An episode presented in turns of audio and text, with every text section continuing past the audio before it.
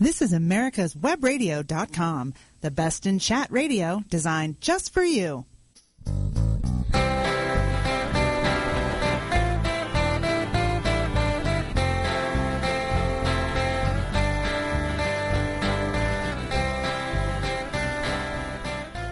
Good morning. This is Cheryl Linker, and I am here with this Saturday's edition of the Master Gardener Hour, and I have a remote guest, Nancy Ross Hugo, who we've had on the show before, and she is a well-known educator, journalist, author, and has just the most gorgeous books in the world. Good morning, Nancy, and welcome to the Master Gardener Hour.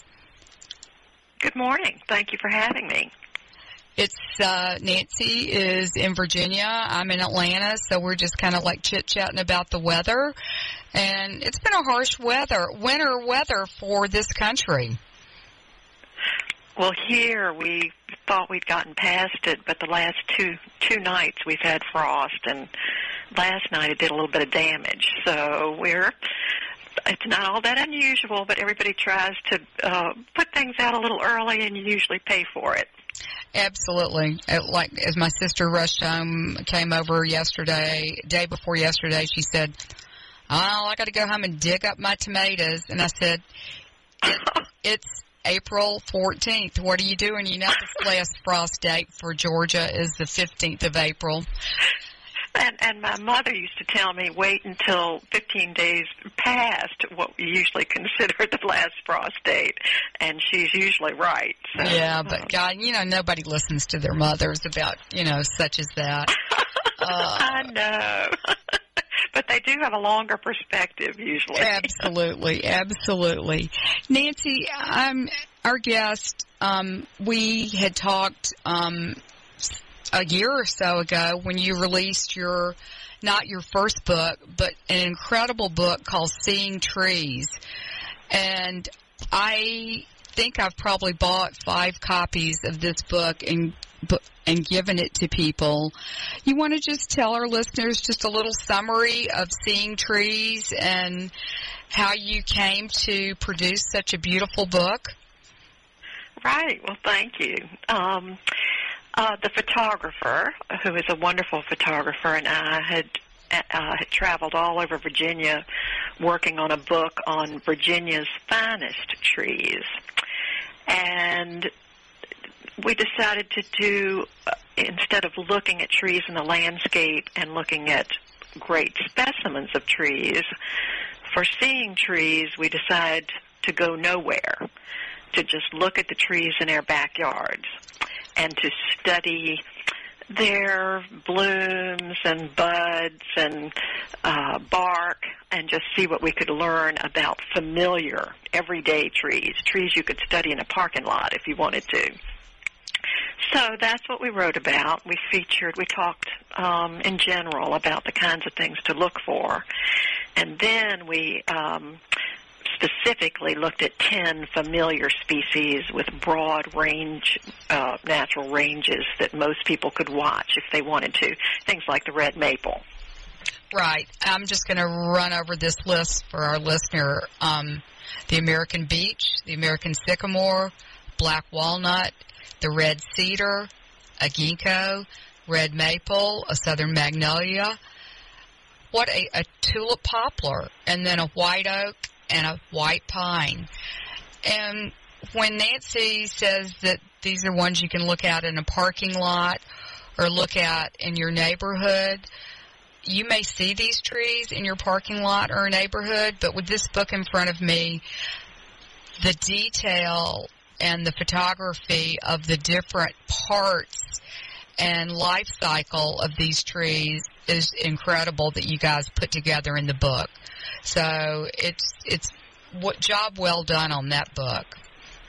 Thank you. Well, the the fun part about it is once you begin to see these sort of intimate parts of familiar trees, things that are in front of us all the time, but we tend to overlook. Once you know what they are, you will never not see them again. It's it's like learning a new word uh, uh, or making a new friend. You know, it's just um, it's just so much fun to learn it because it's always been there. We've just been overlooking it. Right, right, right. And it's just um, the the cones, the fruit, even like the buds. I mean, of of trees in the spring, and I guess we've had a great our spring. We've had so many different things that normally don't bud out at the same time bud out Right. together because it's Right. so cold and then now it's like way past time for everything to happen so there's just great opportunity to go out and look at the- the budding and the the leafing out of of of our plants Right. We too have had a sort of a collision of things that we don't usually have because some things were delayed. And um, I'm thinking specifically, I went on a wildflower walk the other day and we had um, trout lilies blooming with Virginia bluebells, and that's something that I usually think the trout lilies are gone by the time the right Virginia bluebells come. Right. But um, it's it's been fun. It's always different. Um, but you do, I mean, things like you do always get red maple flowers before you get red maple leaves, and to just know that that red flush in the tops of those trees is flowers, and As to recognize them on the ground, yes, is that's just a Right. way of um, sort of befriending that tree. Nancy, let's back up just a minute. And how did you just? I, I kind of like have a couple of generic questions. You know, why horticulture? How I refresh our listeners' memory about how you really grew to have the love of the outdoors and of horticulture in particular. Oh, that's sort of a fun question because I can really trace both my love of gardening and my love of trees to the same spot. Um, we lived when I was, um, I don't know, I guess from about the age 10 on, in a place where um, my parents allowed me to make paths through the woods just by lining the sides of them with rocks. It was on the hillside, and it was the most empowering thing. I got to decide, you know, the path turns here, or it goes to the right of this tree or the left of that tree. And then I got to plant things by the side of the path. And, you know, sometimes they were bulbs that you didn't get to see until the next, you know, what they were going to do until the next year. But to come back, you know, a year later and think, oh my goodness, there's, you know, there's a daffodil blooming to the left of my path. you know? That I planted. That I planted. Right. That was just that was just tremendously empowering for a child. And strangely enough, at the end of that path was a ch- little evergreen my mother had planted. It was a deodar cedar, which doesn't stay small long. No, no, no, they don't. Become an enormous tree, but I loved it. I just loved that tree. You know, a lot of people who are tree uh, lovers can trace their affection to one tree or to one experience in the landscape with a great tree. And um, I don't know what it was about that tree, maybe the texture, but I was just crazy about it. Uh, swore I was going to name my daughter Deodora. Hey, Which I did did you? not do, but Oh, well. no, I did not, and she's Ma- very grateful. Oh well, that would have been that would have been a mouthful. Well, I right. you know, I I'm going to say this Seeing Trees is an incredible book. But I have in front of me another book that Nancy um and uh Robert worked on together and it is really one of the most beautiful books that I own and it's called The Remarkable Trees of Virginia.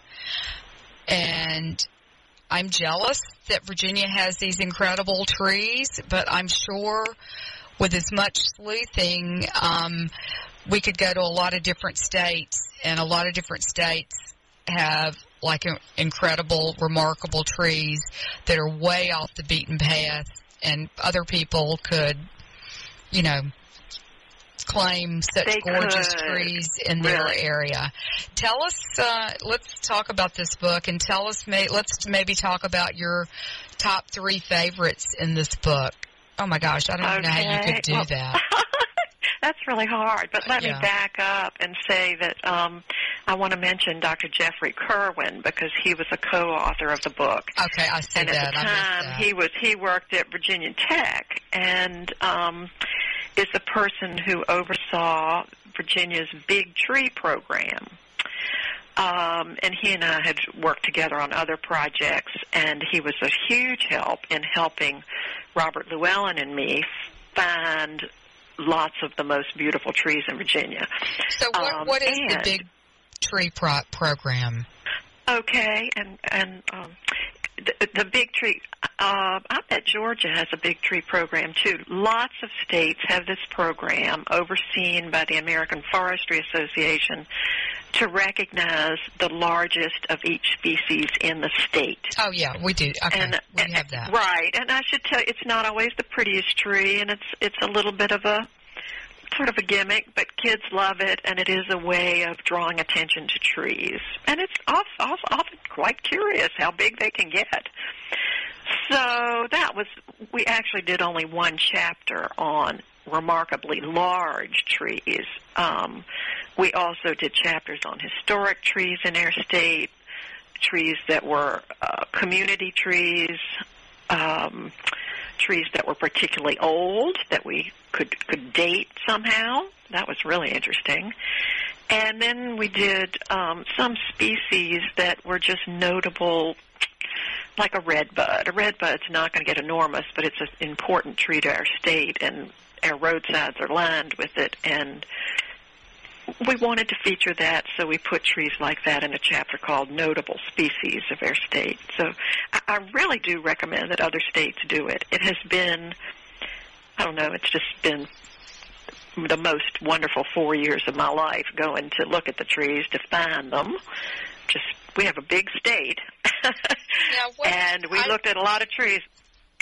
there is one tree, and I'm flipping through the book as we're talking, and it was a tree that was planted, I think, during the Civil War, and then there's a photograph of like a young man and an old man in front of the tree. Do you is that popping out at you? Young man, you, you, you may be talking about the. You're not talking about the one with the Mathew Brady photograph of Civil War soldiers under it. I'm if not, sure. let's talk about that one. Yeah, let's talk about that. You're That probably sounds talking about a different one, but um, this one is at the University of Mary Washington in Fredericksburg, Virginia. And you know, lots of people say, "Oh, I have a picture of this tree when it was young, such and such," but then they can't find it. So it's you know, it, it's sort of sad. It's nice when a tree has been documented, but you'd be surprised how seldom it really happens. Uh, but anyway, at the University of Mary Washington, they had a photo of Civil War soldiers recovering from their wounds under this particular tree on Wow. the campus. It's a gripping photo because they've Nancy, I'm going to have to interrupt you for a quick break, Okay. and then we are Okay. going to be right back with the Master Gardener Hour. Quick Stakes, that's Q-U-I-K Stakes, are not just for surveyors. They are great for family and community gardens. Go online to www.quickstake.com or contact your local land surveying supply dealer and get you a box of Quick Stakes. You'll love them every year when you plant your garden. Again, that's Quick Stakes, Q-U-I-K Stakes, the truly preferred way to stake and identify what's in your garden now. With all the back and forth in today's politics, it seems as though the Constitution gets lost in the mix. If you want to brush up on your Constitution, then join Michael Conley every Wednesday from 4 to 5 p.m. for the show Our Constitution on americaswebradio.com. When gardening is part of your life, it brings so much. Healthy eating, the freshest, most local produce, and playing in the dirt. At BonniePlants.com, you'll find all you need to succeed. When you grow Bonnie veggie and herb plants in beds or containers, you'll know where your food comes from. Homegrown veggies and herbs ready for cooking, eating, and enjoying. And you did it. So get growing with Bonnie Plants. This is America's Webradio.com, the best in chat radio designed just for you.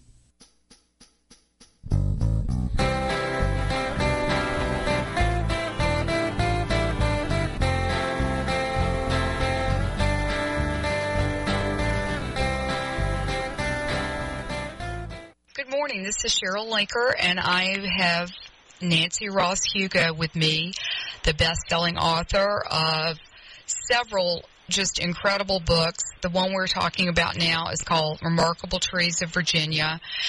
And Nancy, before the break, was talking about a tree that was documented um, having photographs of Civil War soldiers being treated under the tree. Um, it's just your stories are so special and the photography is so great. What kind of response have you gotten on, from your books? A tremendous response. It has just been, uh, I think, well, this may, I hope this isn't overstating, but I think it's been important to trees in our state. Um, sort of a rallying cry for trees in Virginia. Um, and one thing I hadn't mentioned was that we invited people to nominate trees. We opened it up to anybody in the state who wanted to nominate a tree, and it could be just a tree they loved. And as a result, we have all those trees documented on the website. So, so if they didn't um, make the book, then they're yes, still everybody recognized. got absolutely everybody got their name and their tree their tree uh, listed. So, you know, anybody who was willing to take the time to fill out the nomination form, I don't think anybody did it frivolously. It was it was it was important to have that record. Wow. I'm sitting here looking at an urban forest photo. It's a picture of just this random street, I guess looks like it's in Arlington. In Northern Virginia. In Northern uh-huh. Virginia, and it's a very plain, very boring photograph of a street with some new townhome type structures, and then there is, oh my goodness, the trees that are lining this road now are probably 200 feet tall that are just absolutely gorgeous willow oaks that line the street. Well, that is, yeah, that's a great photo. You just can't imagine how important and how hard we had to work to get those before and after pictures. Well, how did Um, you do that? That is tough. Well, you know, you follow uh, many, many leads that don't turn out before you finally find somebody. You talk to historical societies and that kind of thing. Um, I am now in the process, uh, way at the end of the book, there's a wonderful picture of an acorn. Mhm, I see that, yeah. And so that tree, that little acorn has been documented, and I have grown a tree from that acorn. Wow. and I've been documenting its growth. It's a it's a chestnut oak, and it's going to be fun to see if people will carry it on after me. Because oh gosh, I thought I've got that tree's baby picture. We're gonna Oh, that's we're gonna follow this one all the way That's through. cool. And there, you know, I'm looking at another picture of a tree that has like six children on this just the branch they're on is bigger than most trees you see. And it's a, Yeah. uh, in Charlottesville, and it's a, uh, a white oak. Of course, you know, oaks are, we all love oaks, but it makes you love other trees. I mean, just, it's just incredible. A lot of these pictures I'm in a- Virginia are white oaks. And they're They are, and that is probably my top. I think that is our finest tree in Virginia is the white oak. Takes up a lot of room, but um, I try to tell people if you have a space that can accommodate a white oak with no overhead lines, no sidewalks, no impending development, um, give it to a white oak. Don't give it to a crepe myrtle because there are plenty of places a crepe myrtle can go. It can go next to a, a townhouse, but a Right. white oak really almost requires a quarter acre. So. Um, if we're going to have trees like that in the future, people are going to have to plant them and give the unobstructed spots to those legacy trees, those right. trees like a white oak. So, you know, for all our listeners that want to plant a tree, um, in the state of Georgia, uh, through UGA and our extension office, we recommend to do not amend the soil when you plant a tree. Is that the status quo in Virginia as well? I would agree with that. hmm I, Okay. I, I, I do. Okay. I, I think the argument is you're just creating a little pocket of soil the roots won't want to move out of. Exactly. In some cases, if you're in the habit of amending the soil all over your yard, you know, um, Right. I can see. And you know, i- if you know there's no hope for it, you're you're not going to plant it in hard pan. Right. Uh, you know, sometimes if you can create a really large amended spot and Right. just keep improving it. Uh, but in general, yeah, I'd agree with that. Hey, so when you, I'm just always so in awe of people that can actually produce a book, be it a novel, be it like a book like um, The Trees of Virginia. How long did it take you guys to put this book together? Well, that was an enormous project. Uh, we we have talked about doing another one because you could do ten of them and not hit all the great trees in Virginia. But as I have said to Robert and Jeff, I don't want to get into all that money raising again. Right, right, because right. we really had to work. We had to get grants, and uh, the stars really aligned for us because we had a great sponsor in Trees, Virginia. We worked very hard to raise enough money, for example, to to pay for an excellent photographer. Um, and it's not an inexpensive project. We spent four years on it, uh, and uh, it was thrilling and wonderful work, but uh, it, it wasn't easy. Wow, wow. Well, I mean, it's it's truly, truly beautiful, and I just, you know, strongly recommend it to any of our listeners. Now, during the break, Nancy, you mentioned that you've done a subsequent book to Seeing Trees. Can we talk a little bit about that? right. Well, um, Timber Press in August will publish uh, sort of a smaller version of Seeing Trees called Trees Up Close. And um, it, it's really, I think, sort of a gift version of Seeing Trees that, excuse me, takes the first half. It, it's just organized a little bit differently than Seeing Trees.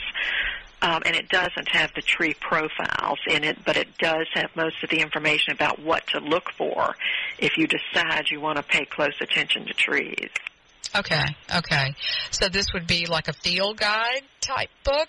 It's not really a field guide. It's a little bit. It's less um, extensive than a field guide, and I should probably mention the. Um, oh gosh, I'm going to blank on his name. The um, wonderful field guide that is out there right now. that Oh. that explains exactly what you need to be. Yes, for. does it by species. This is a little bit more um, user friendly for somebody who's first getting into it, and Mhm. you people just aren't used to people are used to looking for wildflowers and looking for garden flowers, but they're not used to um, looking carefully at trees. They tend to just take them in at a glance and say, okay, it's like a um, a- bush with a big stick up the middle. Oh my gosh! No, But in no, fact, no, there's got- a lot going on. you, we've got a very um, a well-educated, um, totally savvy group of listeners for the Master Gardener Hour, and they all Right. they say their number one plants are trees. They have to. I Or I mean, cannot. Yeah.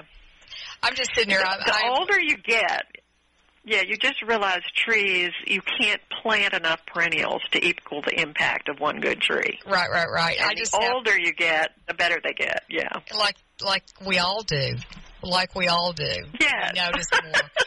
I just I went back Yes. to seeing trees and I opened a picture to a pay a picture of a um a, a sycamore, an American sycamore, and it looks like uh Desert Storm fatigue, and it they and then I read the caption and it says. um the bark gives the sycamore trunks an army camouflage look. There's no doubt in my mind that camo came from some of the barks of trees. That that's how you know our military designers over history have come up with the way to make their fabrics from so that you would blend in. I mean, there's just got to be the way that that happened. And the, and the soldiers, you know, were in the woods uh, for uh, centuries. So you know that was you wanted to, to make them look like the trees anyway, probably. Absolutely. Um, Absolutely. But yeah, sycamore is a very charismatic tree. There's just so much to look for on the Right. sycamore.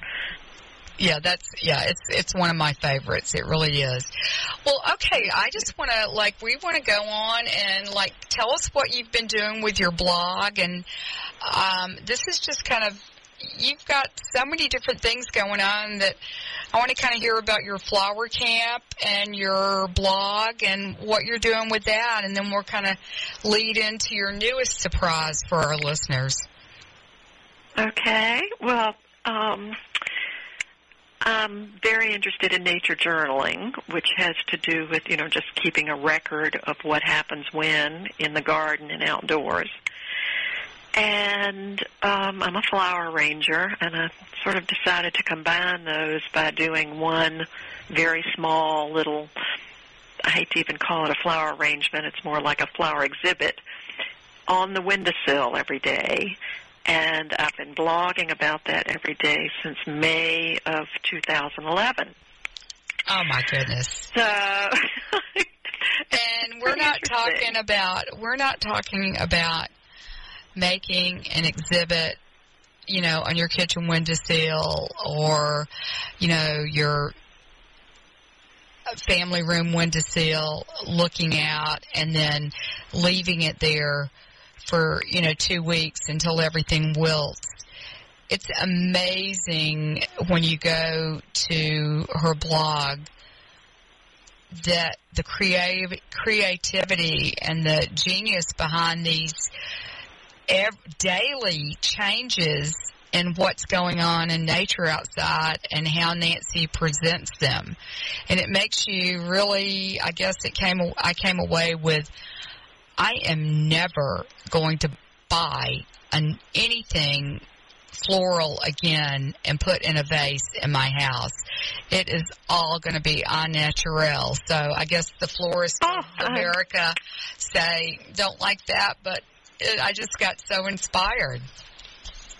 uh, to hear you say that makes it all worthwhile because that is what it's about. Um, oh, that makes me so happy because that's sort of the goal to make people see that it's right there, you know, picking up things off the ground to use. Um, sticks. Winter is really people think, well, how in the world do you do it in winter? I really find winter almost easier than spring because you're not overwhelmed with choices. Right, right. Um, just that doing makes sense. something with gumballs or twigs or you know um, anything. I also use lots of kitchen scraps. Yeah, I Um, noticed the- that your um, upside down onion bulb. How did you do that? Was that did you have a stick in there or what? Well, let's see. One, my my my favorite upside down thing is a beet. I just love Right. it. The root of a beet. Hey, is so Nancy, we're gonna take that just yeah. Nancy, I don't mean to interrupt. We're going to Uh-huh. take a quick break with the Master Gardener Hour and be right back. Quick stakes. that's Q-U-I-K stakes are not just for surveyors. They are great for family and community gardens. Go online to www.quickstake.com or contact your local land surveying supply dealer and get you a box of Quick stakes. You'll love them every year when you plant your garden. Again, that's Quick stakes, Q-U-I-K stakes, the truly preferred way to stake and identify what's in your garden now. This is Michael Gano with Insight to Israel. Every day, the Israeli Defense Force finds itself on the front line of the war with the militant arm of Islam. Surrounded by enemies from within and without, they fight for the only Jewish state. Military service is mandatory, ladies serving two years and men serving three right out of high school. While young people in other democracies are busy traveling or attending university, Israeli men and women gear up for basic training. In a world of heads of state, politicians, ambassadors, diplomats, and a leftist media, many times our voice at the grassroots level is drowned out. So we started an ongoing project called Hershey's for Heroes. Patriot conservatives from all over the U.S. are sending Hershey's chocolate bars with a note of thanks for defending Israel. Won't you join us by sending a sweet message to the IDF? For information, please see my Facebook page at Michael Gano. Thank you. God bless Patriot Conservatives, and God bless Israel in her struggle for sovereignty and security. Did you miss a show that you really wanted to hear? All of our programs are available for download on americaswebradio.com and on iTunes. You can listen to your favorite programs on americaswebradio.com anytime you like. When gardening is part of your life, it brings so much. Healthy eating, the freshest, most local produce, and playing in the dirt. At BonniePlants.com, you'll find all you need to succeed. When you grow Bonnie veggie and herb plants in beds or containers, you'll know where your food comes from. Homegrown veggies and herbs ready for cooking, eating, and enjoying. And you did it. So get growing with Bonnie Plants. This is America's Webradio.com, the best in chat radio designed just for you.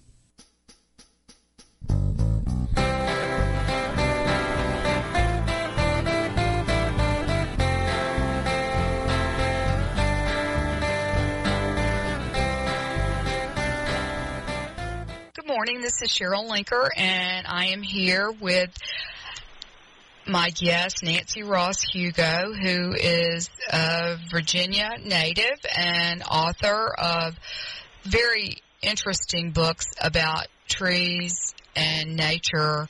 We're talking about a concept called celebrating nature on the windowsill, which is just, I don't know, I just think it's so novel and such a cool idea. Um, have you been doing this like I, you said you'd been doing it since March of 2011, but did you always like go out and pick up great, cool things out of the out from nature and display them? I think I think almost everybody, you know, occasionally puts something on the windowsill just because, you know, a flower broke off while you were weeding, or there was a uh, stem that was too pretty to throw away, or you're ripening fruit there. Um, but and I can't remember exactly why. I just wanted. I'm really interested in the creative process, and I just wanted to see what would happen if I tried to do a little arrangement from what was happening outside every single day. And I did the windowsill for a couple of reasons. It it forces you to think small.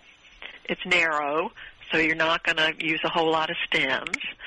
And I love that interplay between what's going on behind it, you know, the light coming through the window and sometimes when I photograph it I can see the forsythias blooming or, you know, the red maples are leafing out in the background. So I just like that interface.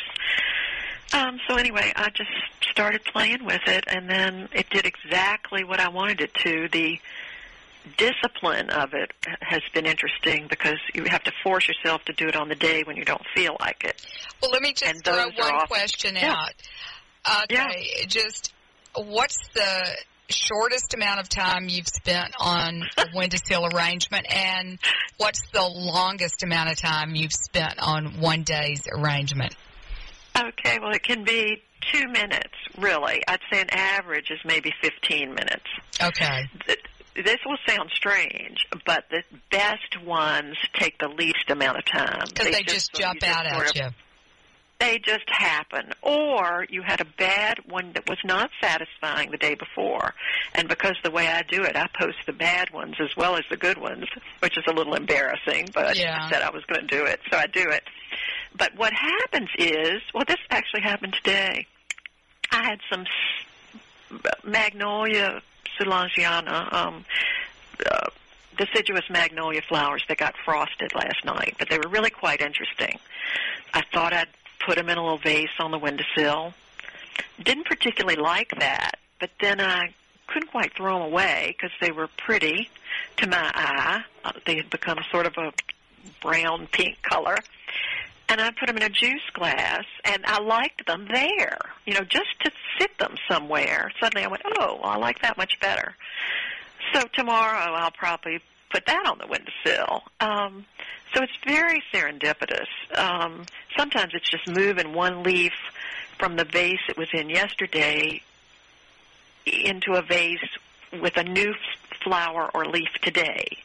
There's all sorts of recycling that goes on, and you know sometimes the same leaf can appear in you know 15 different little arrangements Right. in a month. Which window do you use in your home? I use lots of different ones, mostly the one above the kitchen sink, Okay. and um, that occasionally the ones that take the longest are when I'm just determined to get a good photo. It takes way longer to photograph it and post it. Doing the arrangement is an absolute joy. Right, right. Um, photographing it and uh, getting it on the internet is a little bit more. Right. You won't be surprised to hear I don't like to sit at the computer. Right, I, and that doesn't surprise me in the least. I, you probably don't even like sitting at your desk long enough to talk to me for an hour, but I No, appreciate a pretty day like it. this, I don't. I know. I appreciate you doing it. I, my garden is on a Cobb County Master Gardener tour in um, twenty. Oh my, you should. 20, You mean today? in twenty days. So I I'm not liking it either. You should but be at home. I, I should be, but we're gonna we're gonna. This is such an interesting topic, and I was so blown away. I I hadn't talked to Nancy in you know like a year, and I was on the internet or, or Amazon or somewhere. I don't even know where I saw it, but I saw your name and I saw this book, and I went, "Oh my God, that is such a great, cool thing," because back when you're when I asked you the kind of loaded question about or leading question, not loaded, about have you always collected things?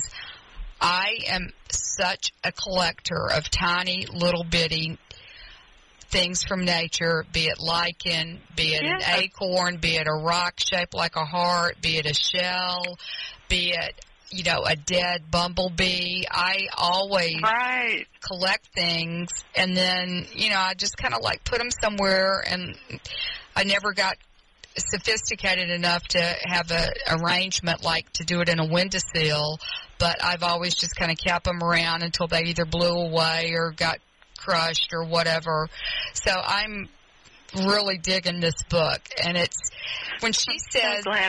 When she says vases, let's go. Let's call them a vessel because they are anything other than normal flower vases. Some are, and some very gorgeous, but some are very just unique things to put other things in.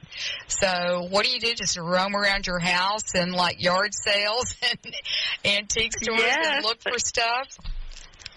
Yes, but th- that's the other thing I love about this activity is you don't have to buy anything. You don't Right. have to um you don't have to buy plant material and you don't have to go out and buy a lot of vases. A um there is though a trick because there is a certain kind of vase or vessel, let's call it, that's way easier to just drop things into than others. And, And, that's tell me about with, with a narrow, narrow, neck. narrow neck. Yes. I knew you were going to Narrow neck and a broad base. Okay. It just is easier. And two perfect examples are a vanilla jar and a vanilla bottle, I guess it is, Right, and right. a um a cruet. Those most everybody has one of those, so they're just easy to use. Um there are so all I understand the narrow neck. wide the broad base? So it doesn't because tip it over? makes it stable. Okay, it got doesn't it. tip over, and plenty of water.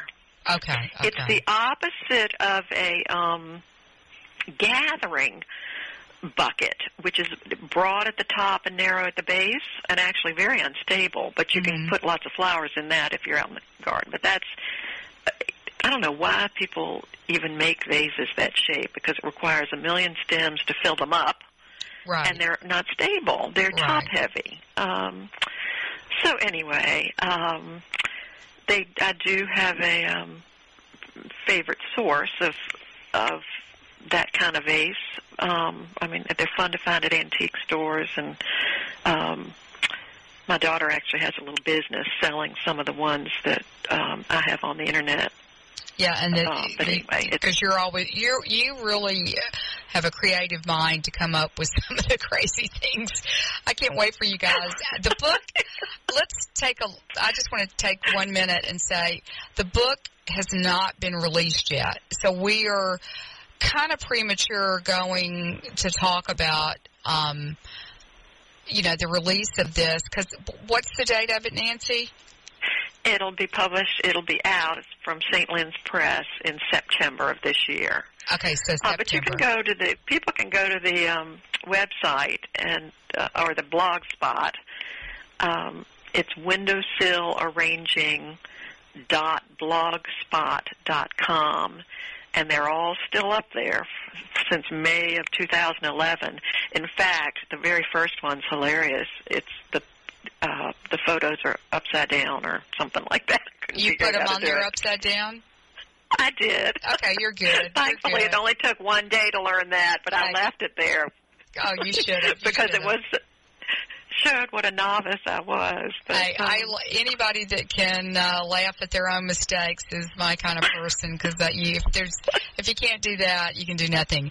But I'm a like really bad speller, and I don't know if you guys know how to spell windowsill, but it's W I N D O W S I L L, and I think I know that sounds like simple, but I was sitting there writing some notes without anything in front of me, and I said, "Windowsill? How do you spell that?" but yeah, So, yeah, anyway. no, that's good. You're a good, you're a good teacher. So it's windowsill, and the um.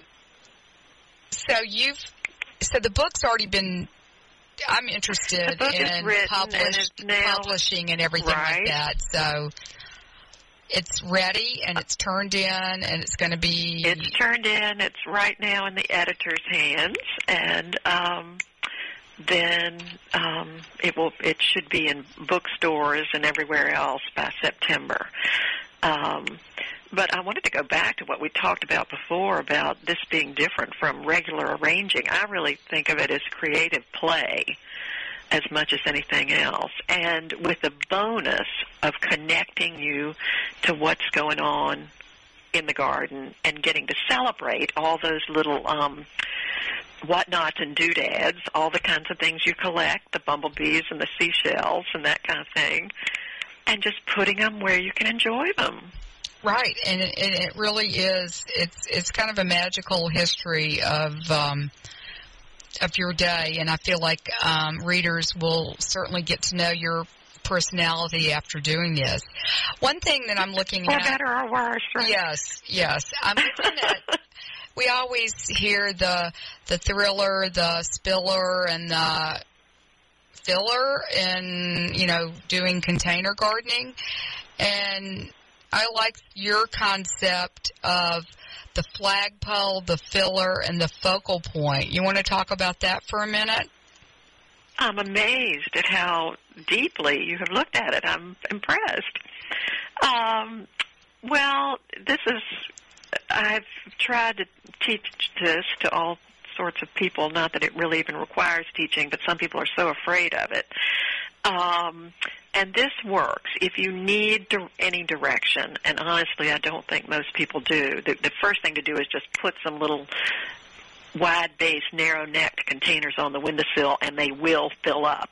Right, right. And then just keep playing Right. with them. That is, you just have to keep doing it. You're not going to achieve anything if you're not doing it. Um, but here's this is a little sort of rule of thumb that if you um, want to put these three things in a vase, it almost always looks good. Something that's the shape of a flagpole, which might be a stick or a, a grass. Um, hmm something that is a focal point, like a flower, something a little bit larger, lower in the container that's a flower, or something that draws your eye to it, and then a filler, which is, oh, usually just uh, leaves or a, a multi-stemmed flower that Nancy, I'm going to interrupt you one up. more time and take a little quick break, and we're going to come back with flagpole, filler, and focal point. QUIK Stakes. That's QUIK stakes are not just for surveyors. They are great for family and community gardens. Go online to www.quickstake.com or contact your local land surveying supply dealer and get you a box of QUIK stakes. You'll love them every year when you plant your garden. Again, that's QUIK stakes, Q-U-I-K stakes, the truly preferred way to stake and identify what's in your garden now.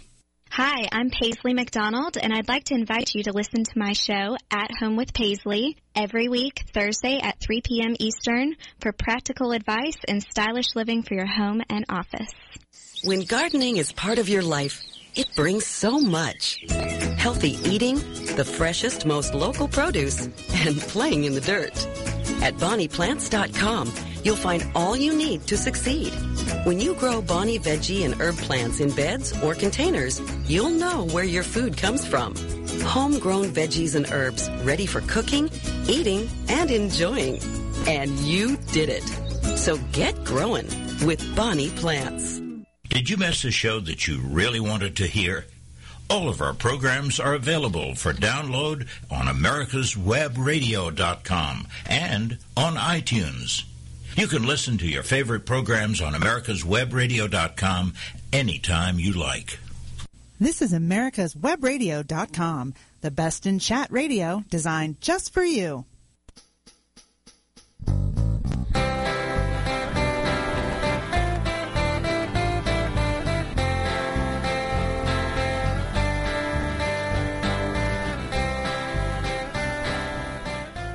Good morning. This is Cheryl Linker, and I'm on the show today with Nancy Ross Hugo, and we are talking about Windowsill arranging and her book that's going to be coming out in September.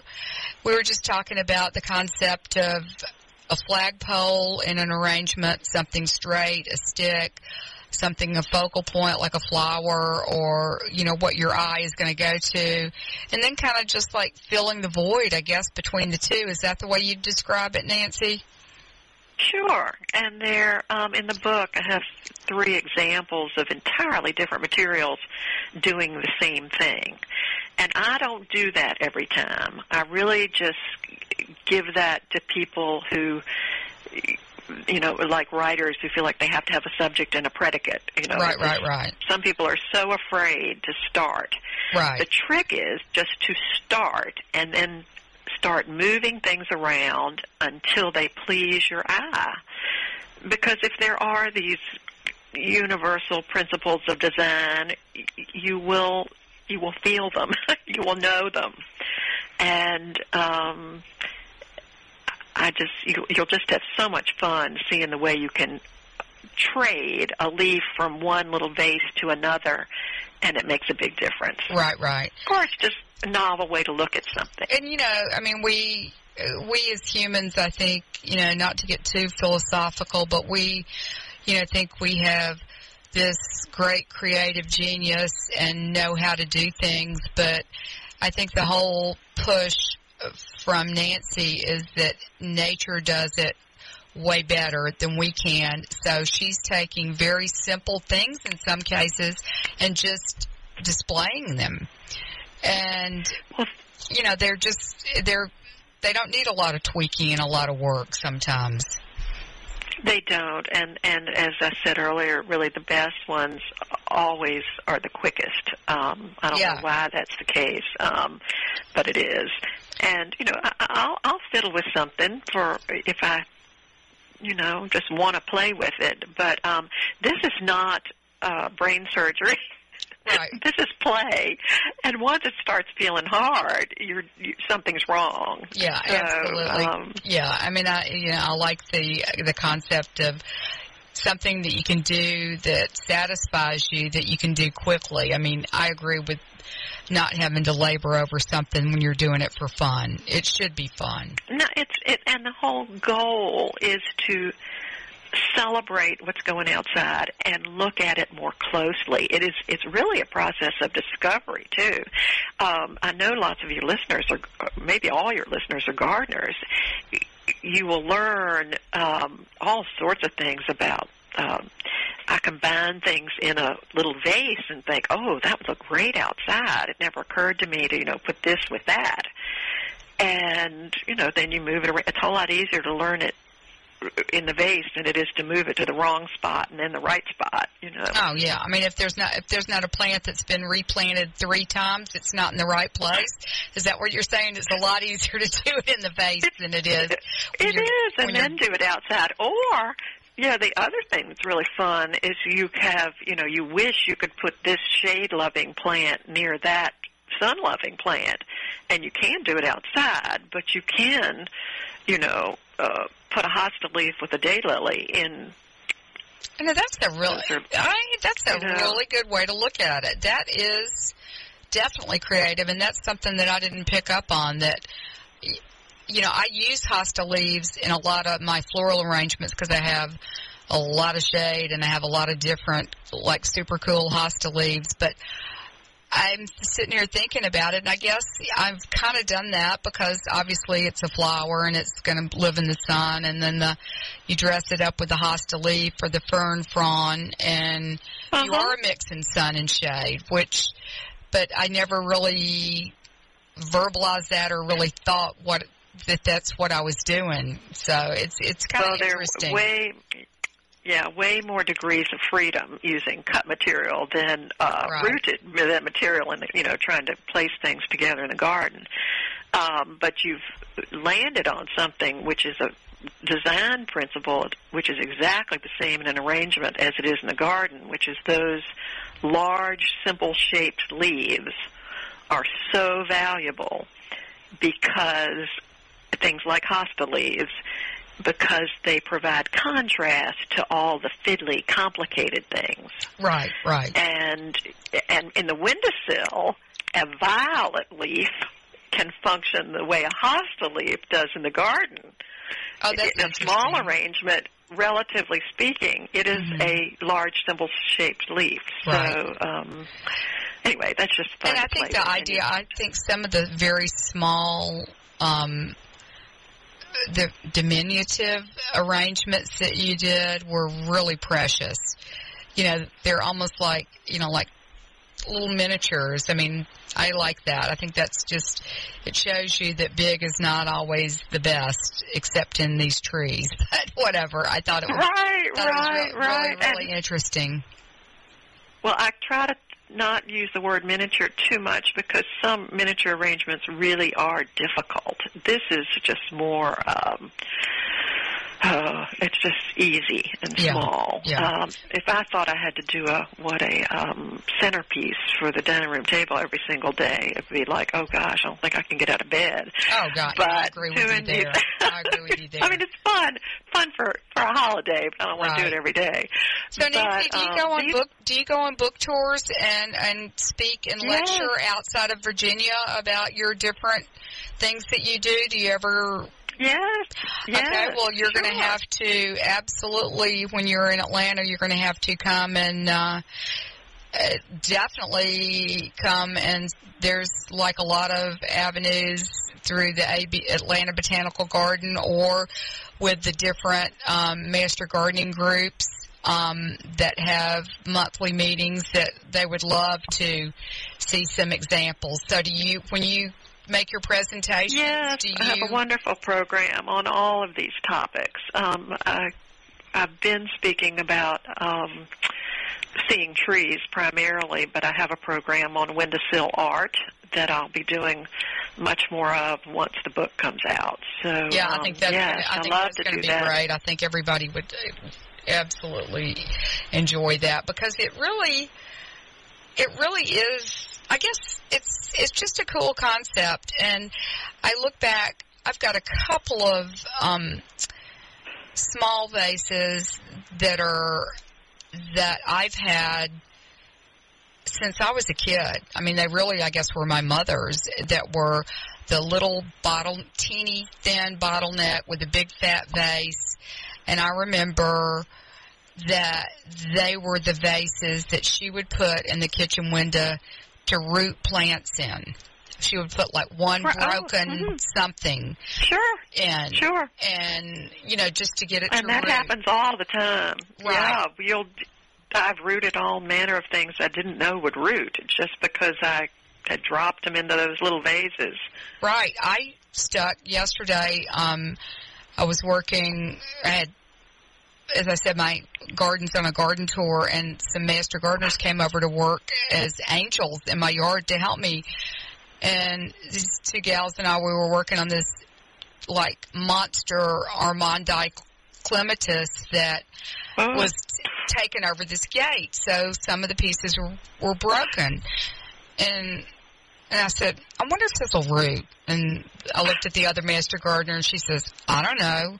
And the other one, I said, will this root? And we said, and we all said at the same time, stick it in a glass. Stick it in some water. Guess I mean, what? did- There's we- a way to find out. we, we, none of us knew. I mean, you know, I'm I'm not afraid to you know admit that I don't know everything, but we just That's- all said, yeah, stick it in a stick it in a vase. That's so much fun, and you're so lucky to have that plant. It will, it will, it grows for us, but it's a little bit tender here. Yeah, it's one of my favorites, It's, but- it's, it's crazy. I couldn't get my gate open because it had gone.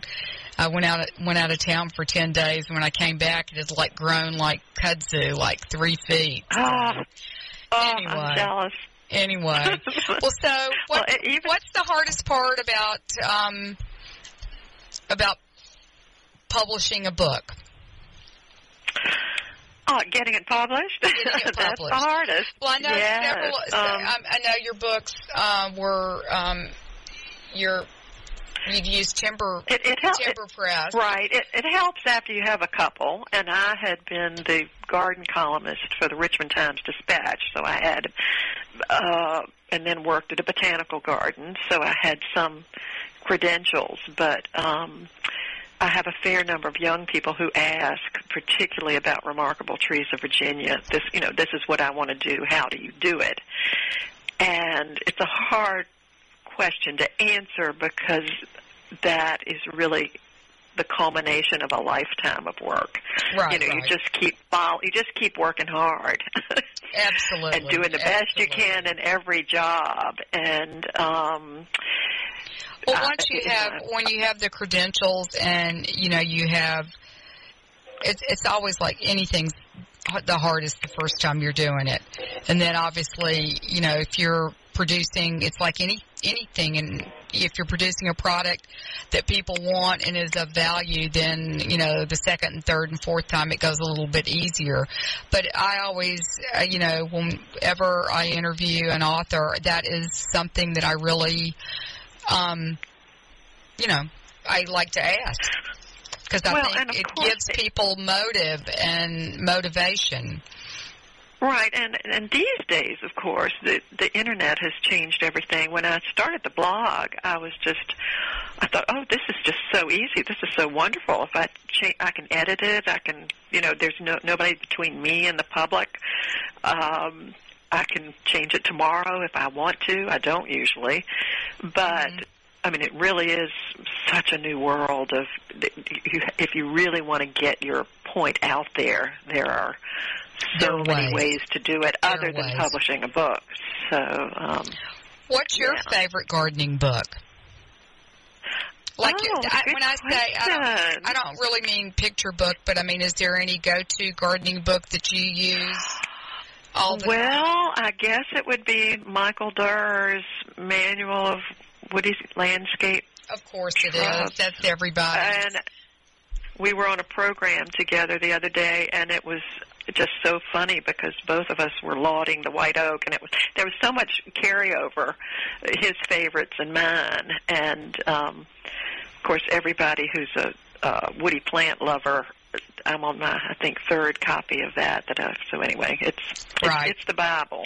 Yeah, I would have to say it's mine. But I tell you something, for a coffee table tree book, I'm going to have to vote for Remarkable Trees of Virginia.